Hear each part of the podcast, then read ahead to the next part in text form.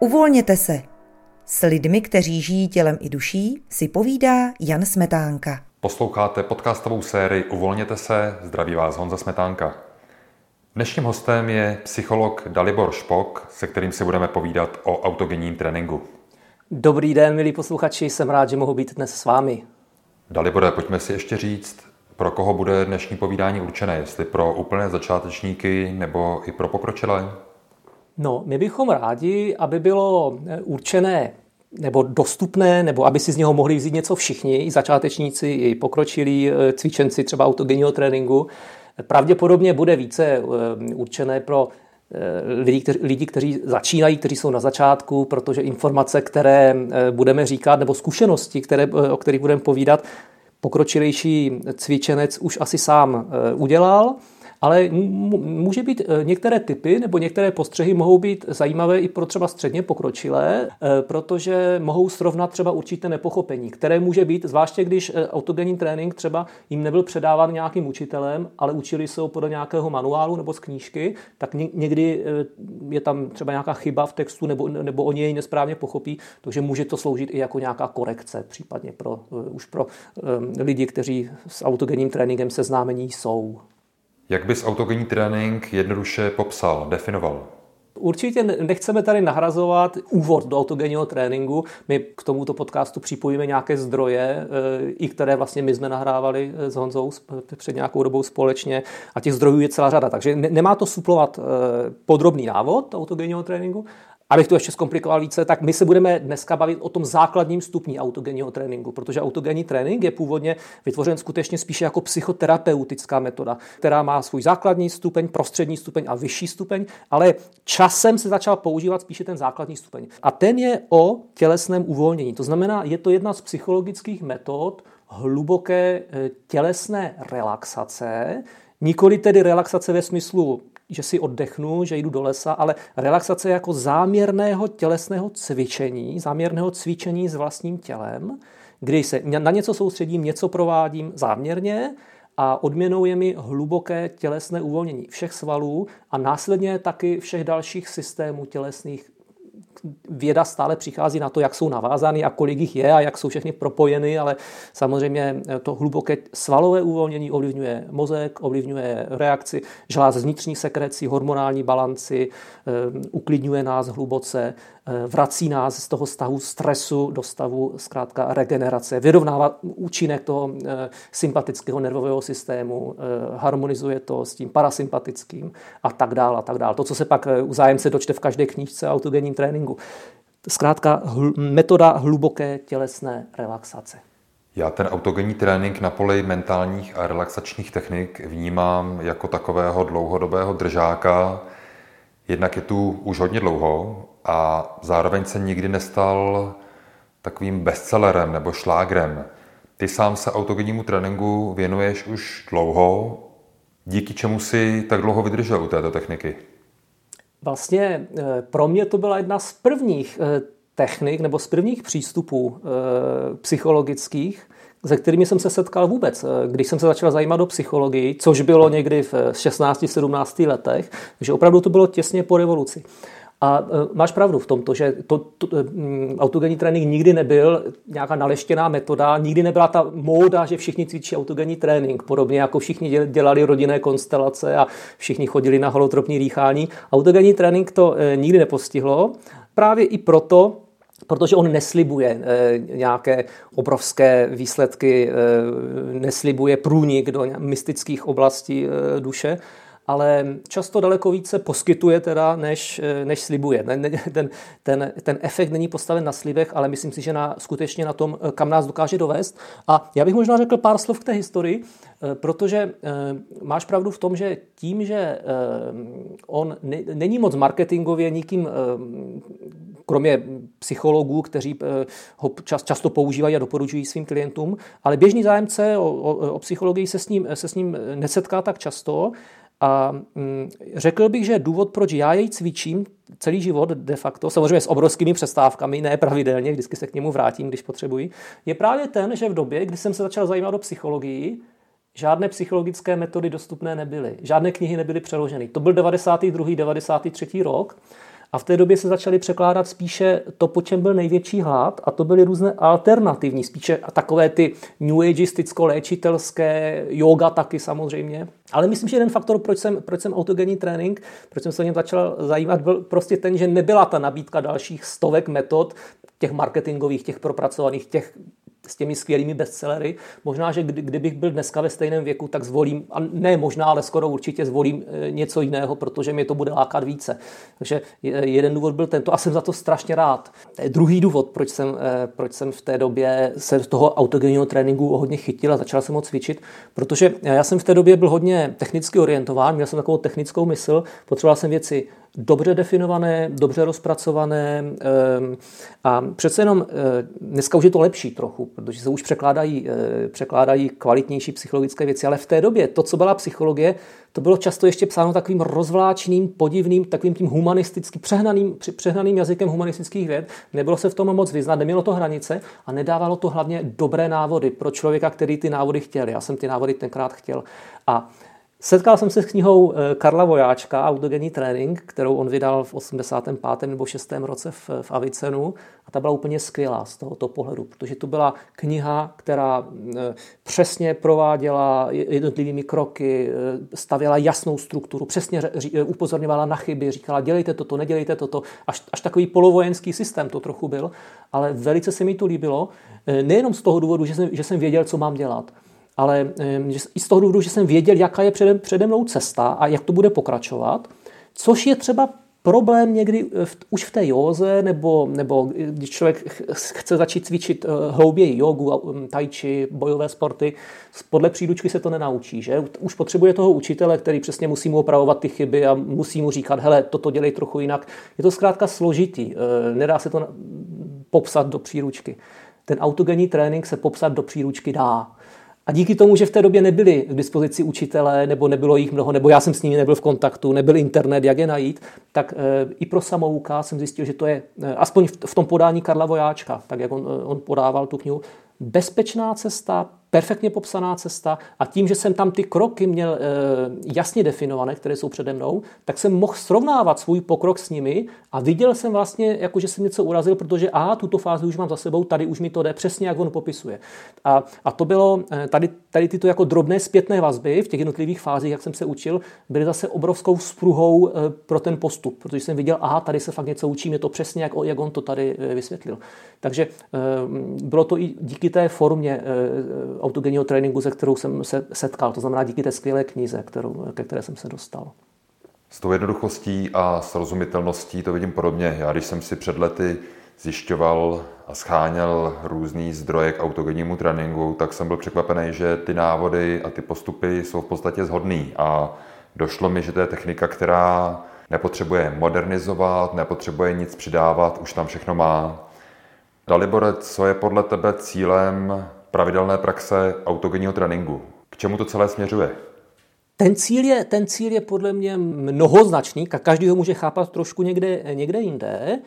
Začal bych možná od toho, kde, kde je ten cíl asi originální, asi původní, e, přímo autora té metody Šulce. On se skutečně snažil napodobit, podle všeho, napodobit hypnózu, napodobit hypnotický stav a to, co mu popisovali klienti, když vstupovali do hluboké hypnózy, že zažívají tak to on se snažil naučit člověka i bez té hypnózy. To znamená, v první fázi to skutečně ten cíl byl hluboce uvolnit tělo hm, pomocí těch cvičení toho základního tréninku, základního stupně, ale potom to mělo pokračovat skutečně už spíše psychoterapeutickým, takovým imaginativním směrem, podobně jako je to v hypnoze, že, že ten klient něco prožívá, něco si odžívá, ně, někoho potkává v tom nějakém snovém poli svém. Tím se pak zabývali ten prostřední a vyšší stupeň autogenního tréninku, o kterém jsem dneska už mluví trochu méně, ale mohou být velice zajímavé, a myslím, že se mohou blížit třeba té katatimně imaginativní terapii, kterou někteří posluchači možná znají, tak to byl asi cíl eh, původní, to znamená připravit, eh, připravit člověka mm, pro, to, pro tu terapii, pro, pro, tuto, pro tuto,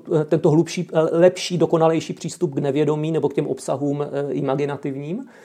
Nicméně potom přišla doba eh, čím dál zvětšujícího se technického stresu, že člověk žil v čím dál větší rychlosti a najednou jsme zjistili, nebo tak já si to vysvětluju, najednou jsme zjistili, že eh, vlastně my daleko víc než, než tu imaginaci, eh, než tuto složku potřebujeme ten základní stupeň, uvolňovat stres. Já si myslím, že, že ten Schulz možná v, v počátcích toto ani jako primární cíl neměl, že, že ten základní stupeň fakt bral jako základní, přípravný a my ho bereme jako, jako hlavní, nebo já, já ho tak vnímám. Takže to si myslím, že je cíl dneska, že cíl autogenního tréninku dneska, jak, jak ho doporučují psychologové klientům a jak ho doporučuju třeba já, je hlavně na to, uvolnit tělo, eh, eh, naučit se uvolňovat tělo v souvislosti s úzkostmi, v souvislosti eh, s, s velkým napětím, v souvislosti s psychosomatickými bolestmi nebo různými jakýmikoliv psychosomatickými projevy, od bolesti zád po tachykardii, jo, jakékoliv, jakékoliv další.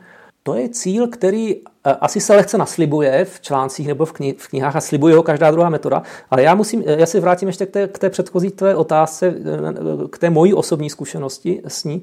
Já jsem u autogenního tréninku vlastně zůstal tak dlouho proto, protože já jsem velice rychle když jsem ho začal cvičit, eh, začal vnímat ten rozdíl. Já jsem fakt začal vnímat hluboké uvolnění. A to se mi eh, nikdy eh, ani v józe, ani v jiných technikách, které jsem zkoušel, takto markantně nepovedlo. Takže ten cíl jako osobní pro mě byl, byl vlastně toto hluboké uvolnění. Všechno, co s tím souvisí. Je to nejenom uvolnění, ale potom my si asi o tom budeme více povídat za chvíli, hm, to lepší uvědomování, propojení emocí s různými napětími, s různými eh, oblastmi v břiše, na hrudníku, v krku, které typicky jsou zaťaty nebo eh, tam cítím nějaké napětí, když mám nějakou emoci nebo když jsem v nějakém eh, emočním stavu. A všechno toto se mi začalo odhalovat po poměrně krátké době toho cvičení a hlavně jsem spatřil prostě, jaký to má, jaký to má potom přesahy do běžného života, kde si toto všechno uvědomuju taky samozřejmě, kde, kde to vědomí mě neopouští, to lepší, věd, ta, ta lepší schopnost uvědomovat si vlastní tělo a všechny jeho procesy. Takže to byl pak eh, osobní cíl pro mě, eh, kromě toho uvolnění. Vždycky autogenní trénink pravidelně nasazuju v životě, vracím se k němu, když jsem v nějakém eh, exponovaném období emočně nebo stresově. A druhý, takže to byl je jeden cíl a druhý cíl pro mě je právě toto daleko lepší schopnost propojování, prožívání těla a hledání těch různých emocionálně somatických vzorců a to si myslím, že je i cíl obecně eh, pro, pro, pro většinu klientů, eh, kteří, nebo adeptů, kteří ten eh, autogenní trénink cvičí. Většina lidí, kteří pravidelně a dlouhodobě meditují, mají z praxí takovou zkušenost, že někdy to sezení jde krásně a někdy to dře, nejde to. Prostě se u toho trápí. Jednou je to tak, jednou tak. Jak tohle to probíhá u autogenního tréninku? Jakou s tím máš zkušenost? Bude to asi hodně individuální. Já mohu hovořit asi především o své individuální zkušenosti napříč těmi lety, kdy, kdy se k němu vracím. Eh, je to lepší, eh, protože, protože takhle, dělám obojí, dělám jak meditační cvičení, tak ten autogenní trénink nebo nějaké cvičení uvolňování. V meditaci si myslím, že to je přesně jak říkáš, je to velice proměnlivé. Já si to vysvětluju tím, že je to proměnlivější než v tom autogenním tréninku, protože přece jenom jsou to vyšší funkce už mozku. Ehm, už to méně, méně to souvisí zkrátka s tou tělesností, s tím tělem. Jo? Když, když já si lehnu, uvolním nějak tu ruku, tak prostě ta inervace mm, od té ruky nebo od toho břicha nebo od těch nohou to je hodně základní biologická úroveň a tam moc nezáleží na tom, jak jsem se vyspal nebo jaké mám někde nějaké stavy někde v nějakých vyšších etážích mozku. U té meditace si myslím, že na tom záleží zásadně, jo? s kým jsem se včera pohádal, jak jsem se vyspal, na co jsem myslel před chvilkou. Takže to potom ovlivňuje daleko více. Tím nechci říct, že ten autogenní trénink nemá nějakou proměnlivost. On samozřejmě má, ale e, moje zkušenost je ta, že tam daleko spíše záleží na té pravidelnosti a pokud člověk se do té pravidelnosti znovu dostane, cvičí jej třeba třikrát, pětkrát denně, tak jak se doporučuje, tak eh, ten prožitek eh, poměrně rychle opravdu se zlepšuje a to uvolnění se, se velice silně zlepšuje. Samozřejmě, že výjimkou jsou třeba chvíle, kdy, kdy člověk se snaží o, ten, o tu relaxaci po nějakém třeba příliš eh, stresu, stresovém výkonu nebo po nějakém konfliktu nebo po nějaké situaci exponované. Tam je to samozřejmě těžší. To není tak, že by se člověk dokázal vypnout. Ale pokud to, pokud to není v těchto situacích, tak ta moje zkušenost s tou neproměnlivostí nebo s tou, s tou stabilitou poměrně je lepší než, než u té meditace. Ty jsi před chvílí zmínil frekvenci praktikování třikrát až pětkrát denně, což je frekvence, které se začátečník asi trochu zalekne. Co je podle tebe taková minimální efektivní dávka, aby praxe autogenního tréninku dávala smysl a někam se to posouvalo? Především eh, bych řekl u těch, kteří začínají, anebo kteří se chtějí vrátit po nějaké době, eh, třeba necvičení, tak si myslím, že je to právě ta častost, eh, ta častost vstupu. Je velice důležité se zkrátka naučit z toho, z toho stavu, kdy ten náš arousal, to naše vzrušení je na poměrně vysoké úrovni z toho běžného dne a přepnout se do toho uvolnění, což je nepříjemné často. Pozor, pokud člověk s tím začíná, tak se mu nechce samozřejmě lehnout. Říká si, proč já bych tady měl cvičit, tolik zajímavých věcí mám před sebou, jo? je netrpělivý. A to jsou všechno eh, emoce, které souvisí jednak s nějakým už tělesným napětím, které potom během toho cvičení by měl dokázat rozpoznat, uvolnit a tím ta netrpělivost by měla odejít. Ale zároveň se musí učit překonávat právě tady ten, tento stav, ten, ten, ten stav, který někdy je nepříjemný, toho, že si musím lehnout, chvilku zůstat v tom, že jsem eh, spíše natěšený na nějakou činnost, ale já bych se měl uvolňovat.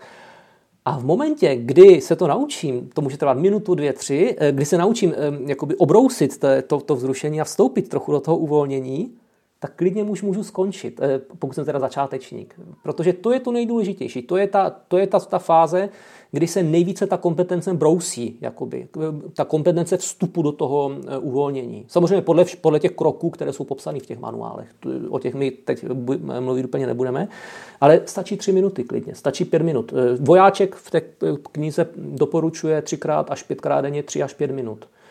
Hmm, myslím, že to stačí. Pokud to já někomu doporučuji, že opravdu má už úzkosti, ve smyslu třeba úzkostné poruchy nebo zásadní úzkosti, zásadní nějaký projevy, já, to já, já mu doporučím třeba každou hodinu si do toho leněte. Každou hodinu. Ale stačí na tři minuty, na čtyři minuty, na pět minut. Jo, úplně.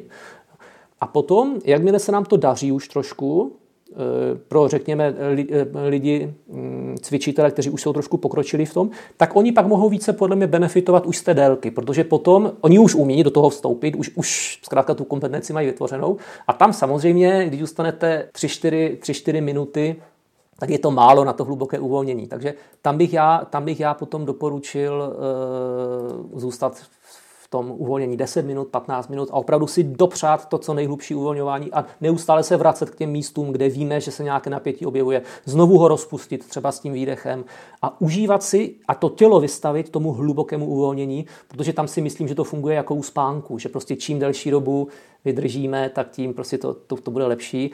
Eh, samozřejmě, že většinou intuitivně vycítíme, eh, jaká doba nám svědčí, jo? že po 10-15 minutách se začneme už nudit, tak eh, prostě vstaneme, ale tam si, tu, tam si tu dobu můžeme už dopřát delší. Ale to si myslím, že nemusí platit pro ty začátečníky, tam, tam bych řekl, že se spíš jedná opravdu o tu, o, o tu co největší častost a pravidelnost.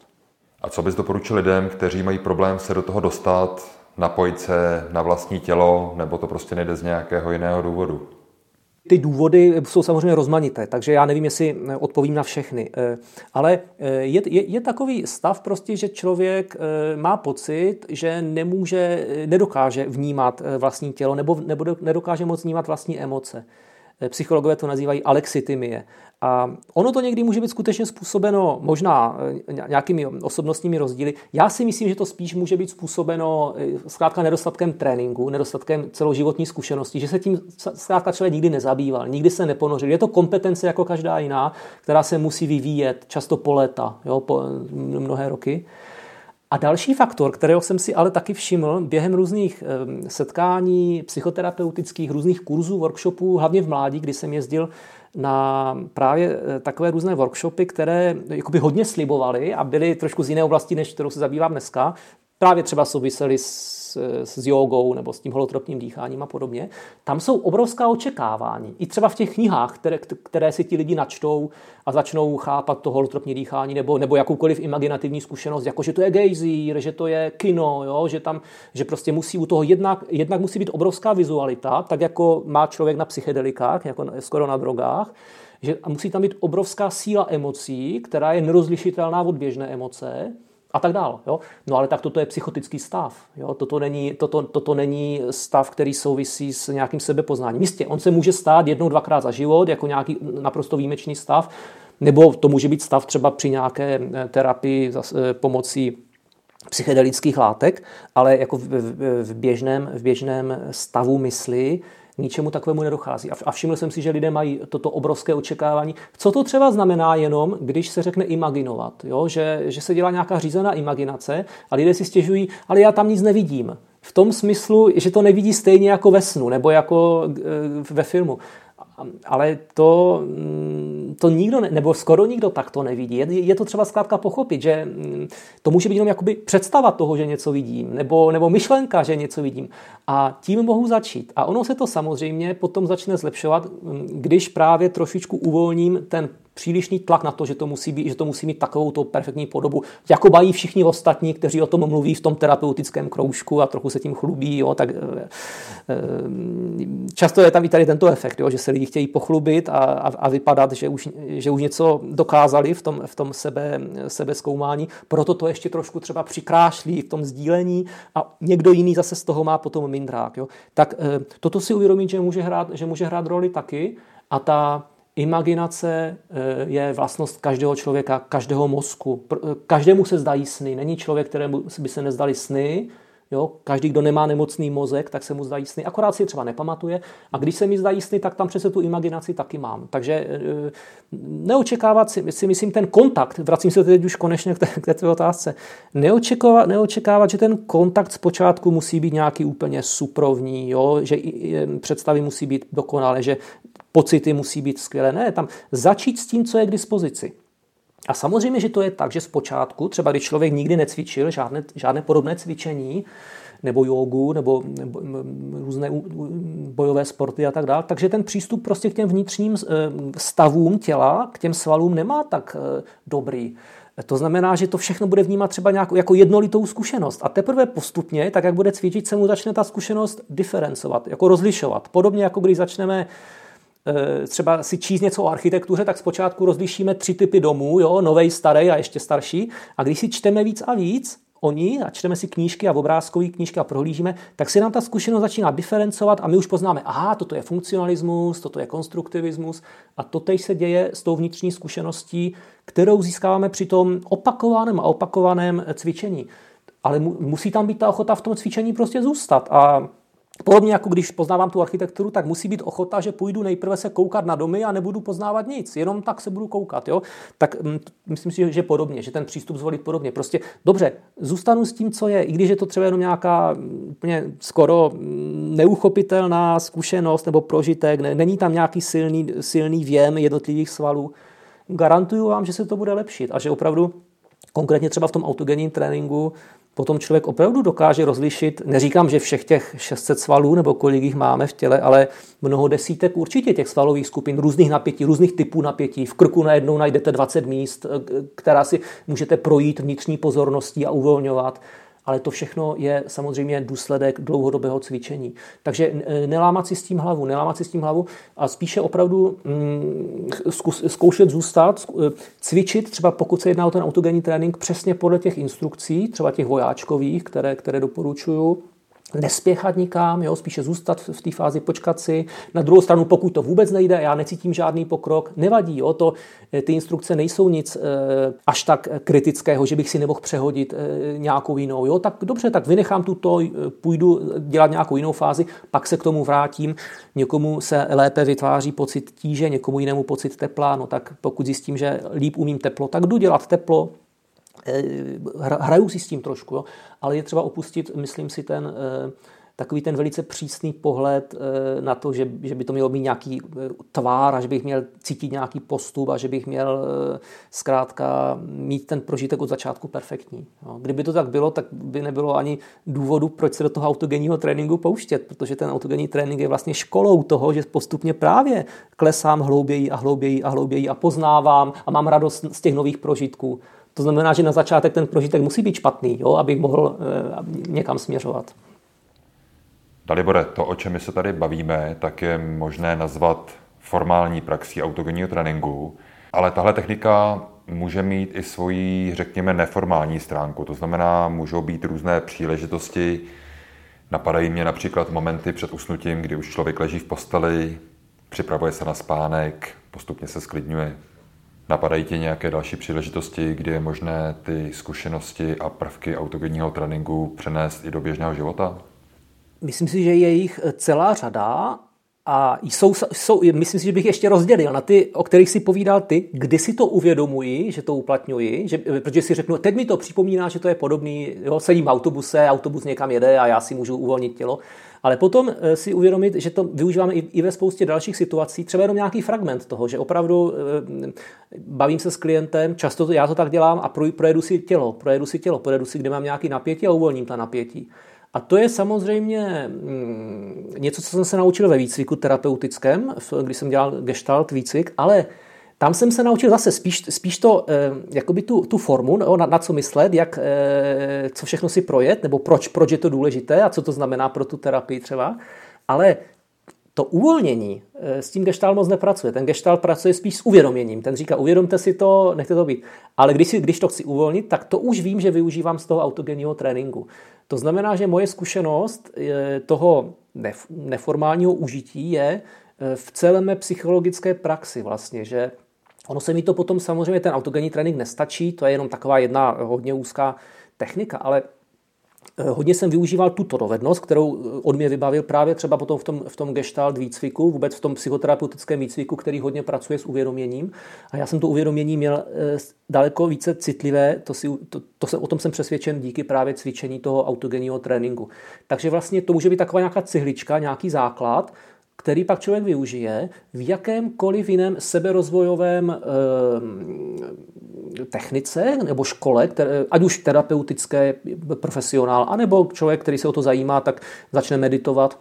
Konec konců třeba v józe, je to tak, že nejprve se doporučuje naučit se relaxaci a poté až eh, eh, přejít k té, meditaci nebo k té koncentraci. V Raja eh, myslím. A má to své důvody. A ještě předtím se učí asány a tělesné polohy a ještě předtím se učí zase nějaké zásady života. Všechno to má své důvody. Takže řekl bych, že kdo chce třeba zpět k dobré meditaci a umět dobře meditovat, tak začít autogenním tréninkem vůbec není špatná věc, protože potom na tom nespojoval bych to. To ne, to ne, protože jsou to opravdu dvě hodně odlišné kompetence, které se učí.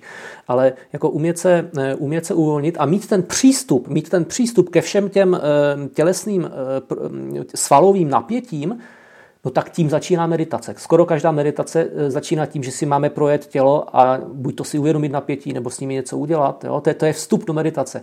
Takže je to cihlička, ten autogenní trénink, který využijeme v mnoha jiných eh, jednak technikách, ale i třeba při jednání s lidmi, pro umělce nebo pro lidi, kteří jsou, kteří eh, jsou někde na scéně, eh, jo, eh, mohou pomocí toho zase lépe hrát, eh, být lepší herci, eh, být, je to konec konců součást podobná cvičení různých hereckých škol. Eh, uvolnit napětí, být spontánnější. No, myslím si, že z toho vychází celá řada jako různých potom um, uplatnění, které člověk sám pozná, že e, vlastně pak mu to dojde, že on, on prvky toho lepšího uvědomění vlastního těla využívá. Napadá mě třeba úplně teď jenom střelím, napadá mě Improvizace bylo, byla teď moderní několik posledních let, hodně bylo kurzu improvizace, lidi to bavilo. Myslím si, že kdo umí uvolnit tělo, umí improvizovat. Kdo neumí uvolnit tělo, tak z něho to prostě nepůjde. nepůjde protože to zadrží, to, ta napětí to zadrží. E, I ty myšlenky, i ty, i ty nápady, i ty impulsy. Tak to je to prostě propojeno, že? Kdo, kdo má zaťatý, zaťatý tělo dlouhodobě, tak nemůže být veselý. To, to prostě není moc slučitelné. Jako, řekneme, e, říkáme člověku, on je takový uvolněný. No ale to je ono. Uvolněný je, je v mysli, že, tak, že, že dokáže forovat, že si nic nebere osobně, ale je to proto, protože má uvolněné tělo. Takže já si myslím, že ono se to pak dokáže přetavit i do různých jako osobnostních vlastností, anebo až do určitého jakoby potom životního stylu, který ten člověk dokáže nebo, nebo nedokáže žít. Takže to je obrovský vliv, si myslím, že e, nemusí to být jenom nutně z autogenního tréninku, ale i z podobných samozřejmě metod, které dokážou e, č, naučit člověka to tělo ovládat. Zkrátka, kdybychom eh, techničtěji rozdělili ty benefity, tak si myslím, když tak mě doplně, si ti ještě něco napadne. Já si myslím, že to je, co se naučíme. Samozřejmě uvolňovat napětí tělesná, sledovat ta napětí, vůbec dohledat je, zlepšovat pozornost eh, a, a, a nalézt, že, že můžeme svým vědomím najít něco v těle, že, že vůbec to tělo máme, jo, zlepšovat uvědomění těla naučit schopnost nechat ta napětí nebo nechat ty tělesné stavy být a e, sledovat je, to, co potom se více využívá v té meditaci, ale v autogenním tréninku do značné míry taky. My sledujeme často ty, ty stavy těla, necháváme je být. A schopnost, řekl bych, čtvrtá věc, co mě tak napadla, schopnost fakt všimnout si propojení emocí, impulzů, nálad, konfliktu, stresu s právě tím tělesným stavem, s různými napětími, které mám v těle. Když mám stres, někde ho cítím. Když mám nervozitu, někde ji cítím, eh, jako konkrétní tělesné napětí. A toto napětí mohu třeba uvolnit a ta nervozita se může ztratit. No, tak to jsou čtyři. Jestli tě napadá ještě něco, to si myslím, že jsou, že jsou ty cihly. Jo? Napadá mě ještě jedna cihlička, urychlení regenerace, například při únavě nebo po fyzické práci, po sportu. Samozřejmě, urychlení regenerace a, a zbavení se stresu, to jsem neřekl, že? Je zbavení se úzkosti třeba. Jo? Nemusí to být jenom e, fyzická práce, ale i psychická zátěž. Jo? Člověk zregeneruje za 10 minut e, ob, e, obrovským způsobem. Jo? To, to, to, to všichni potřebujeme v dnešní době. Dalibore, tím se dostáváme do závěru. Já ti moc díky za zajímavé povídání, za sdílení tvých bohatých zkušeností s autogenním tréninkem. A ještě jednou připomenu, že dnešní povídání nemělo sloužit jako praktický návod a doprovázení technikou autogenního tréninku, ale spíše se jednalo o podporu samotné praxe a o vysvětlení některých aspektů, které s touto technikou souvisejí. Já moc děkuji za pozvání. Všechny, koho jsme neodradili, ale alespoň trochu nalákali, tak doporučuji jim eh, nejen eh, to, to naše video, ale právě pokud si mohou sehnat tu knihu starou Karla Vojáčka, Autogenní trénink, v, auto, v antikvariátech je určitě k dostání, dá se stáhnout různě na internetu, je to stará kniha, která je hodněkrát nafocená. Všemi doporučuji, eh, stáhněte si a tím už asi budeme končit, protože my s Honzou si už jdeme samozřejmě lehnout, natáhnout a zacvičit si eh, autogenní trénink, takže pomaličku se odpojíme a budeme regenerovat. Díky, mějte se hezky.